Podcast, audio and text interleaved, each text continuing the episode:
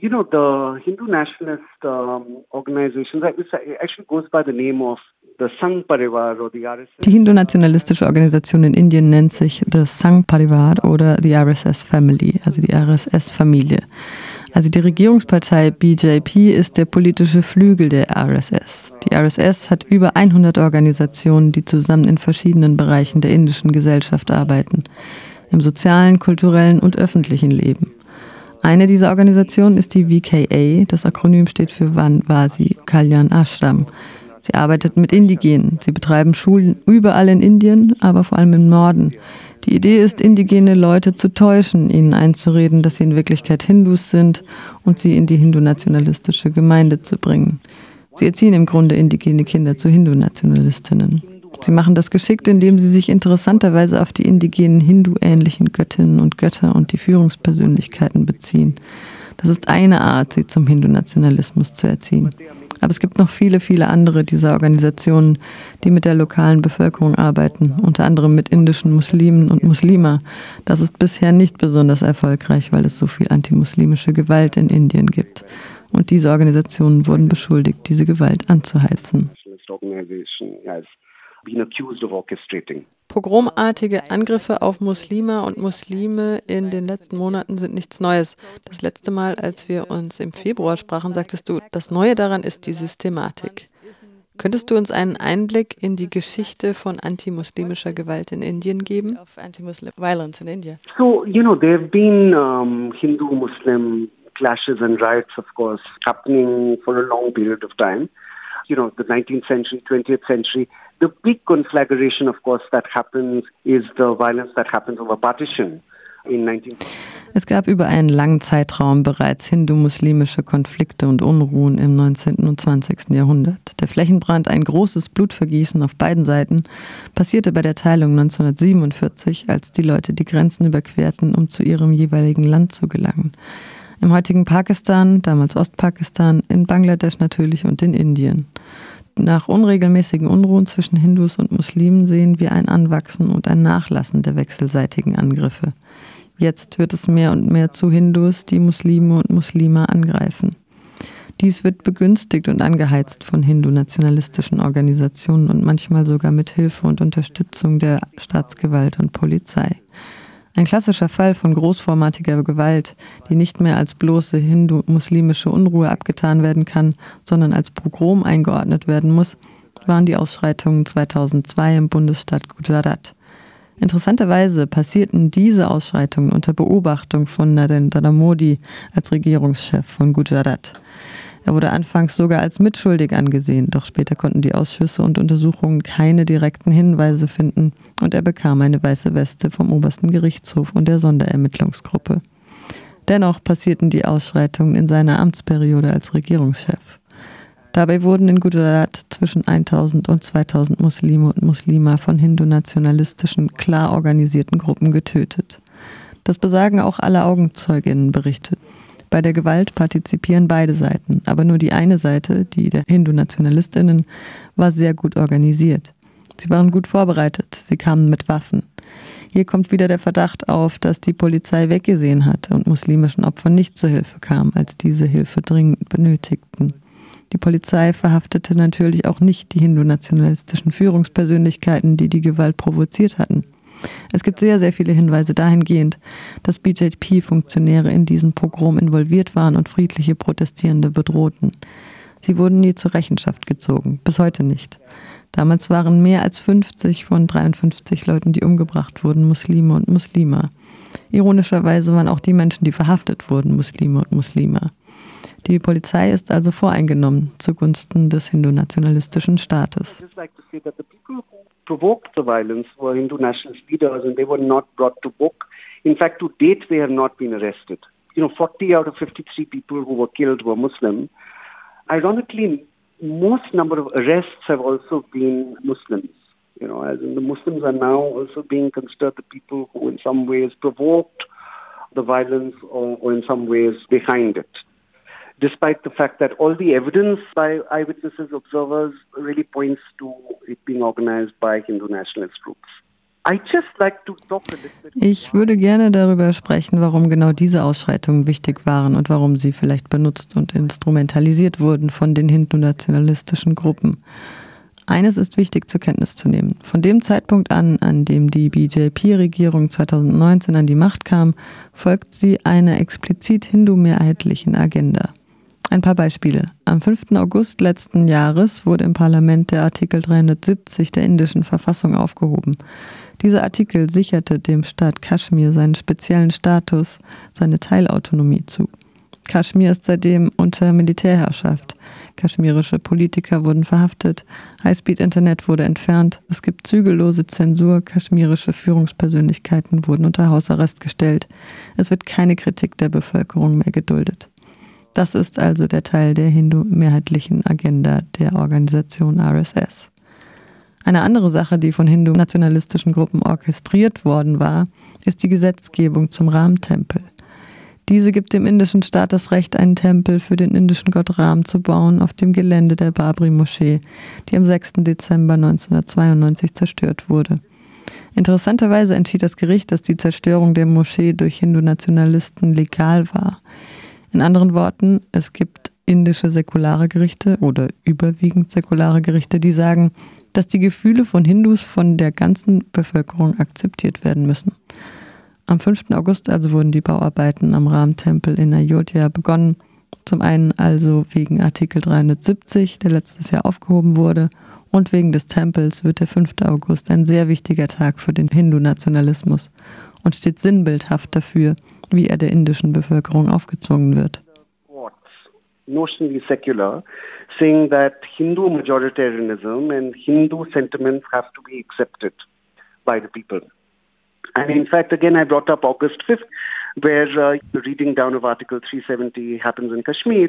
August 5th, which is the day after, is also the day they start building the Ram temple in Ayodhya. So August 5th becomes a very, very important date in the growth of Hindu nationalism and uh, its imposition in the Indian context. Noch eine Sache in der hindu-mehrheitlichen Agenda. Die ganze Natur der Proteste gegen das neue Staatsbürgerschaftsgesetz, den Citizenship Amendment Act, CAA. Wir konnten sehen, dass diese sehr spontan überall im Land angeführt wurden, von muslimischen, studentischen Gruppen und vor allem von muslimischen Frauen. Sie hatten große Unterstützung von Studierenden, von der Zivilgesellschaft in der Stadt, auf dem Land, Klassen, Kasten und genderübergreifend. Diese Gruppen protestierten friedlich gegen den CIA und drohten die antidemokratische und verfassungsfeindliche Natur des Gesetzes aufzudecken. Diese muslimischen Gruppen also gingen auf die Straße und versuchten, die indische Verfassung zu schützen. Das war ein sehr, sehr starkes und sehr motivierendes Bild. Das sprengte das Vorstellungsvermögen der indischen Bevölkerung. Das bedrohte die hindu-mehrheitliche Agenda der hindu-nationalistischen Regierung. Deswegen, glaube ich, mussten diese friedlichen Proteste gebrochen werden.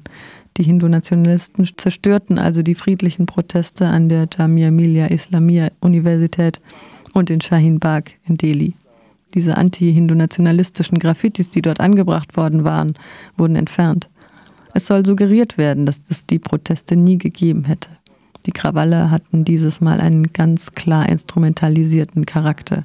Ich war dabei. Ich habe die friedlichen Proteste gegen den CIA an der Jamia Millia Islamia Universität gefilmt und wie die Aktivistinnen von der Polizei misshandelt wurden. Und ich war auch in Shahin Bagh dabei. Als Augenzeuge kann ich dir sagen, es gab nicht einen Akt der Gewalt von Seiten der Studierenden. Selbst als junge Hindu-Nationalisten ihre Waffen schwangen nicht. Und sie haben wirklich versucht, die Studierenden zu provozieren. Diese Gruppen waren unglaublich diszipliniert und friedlich. Sie waren empört, das ja. Und jetzt dienen sie als Projektionsfläche für die hindu-mehrheitliche Agenda und werden als Terroristinnen dargestellt. Das ist der Diskurs jetzt. Viele wurden in den Folgemonaten verhaftet und des Verrats angeklagt. Ihnen werden verfassungswidrige Absichten unterstellt, obwohl alles auf das Gegenteil hinweist. Alle verfügbaren Beweise bezeugen das Gegenteil.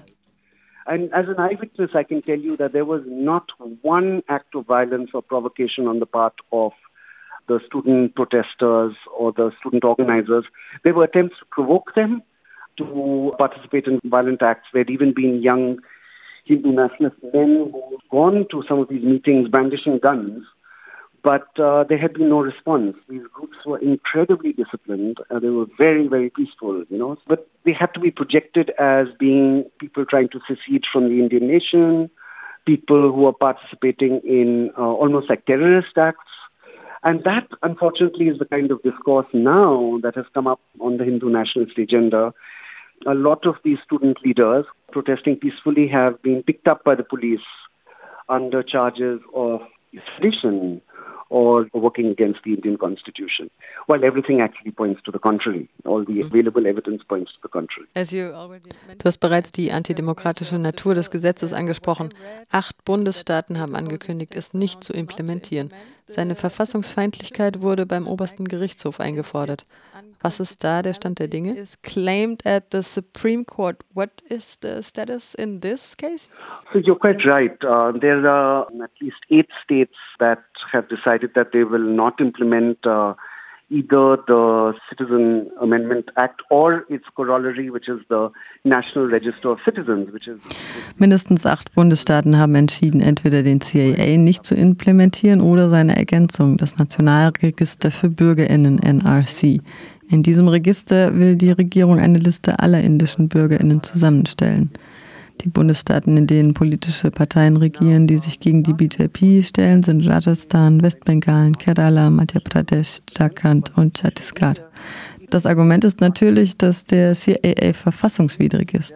Er verstößt gegen den Artikel 14 der indischen Verfassung, die besagt, dass alle BewohnerInnen gleich behandelt werden müssen, nicht nur die BürgerInnen. Selbst für BewohnerInnen gilt dieser Artikel. Es geht also jenseits des Status der Staatsbürgerschaft. Der CIA besagt also, dass Minderheiten aus Pakistan, Afghanistan und Bangladesch geeignet sein könnten, die indische Staatsbürgerschaft zu erhalten, abhängig aber von der Religion.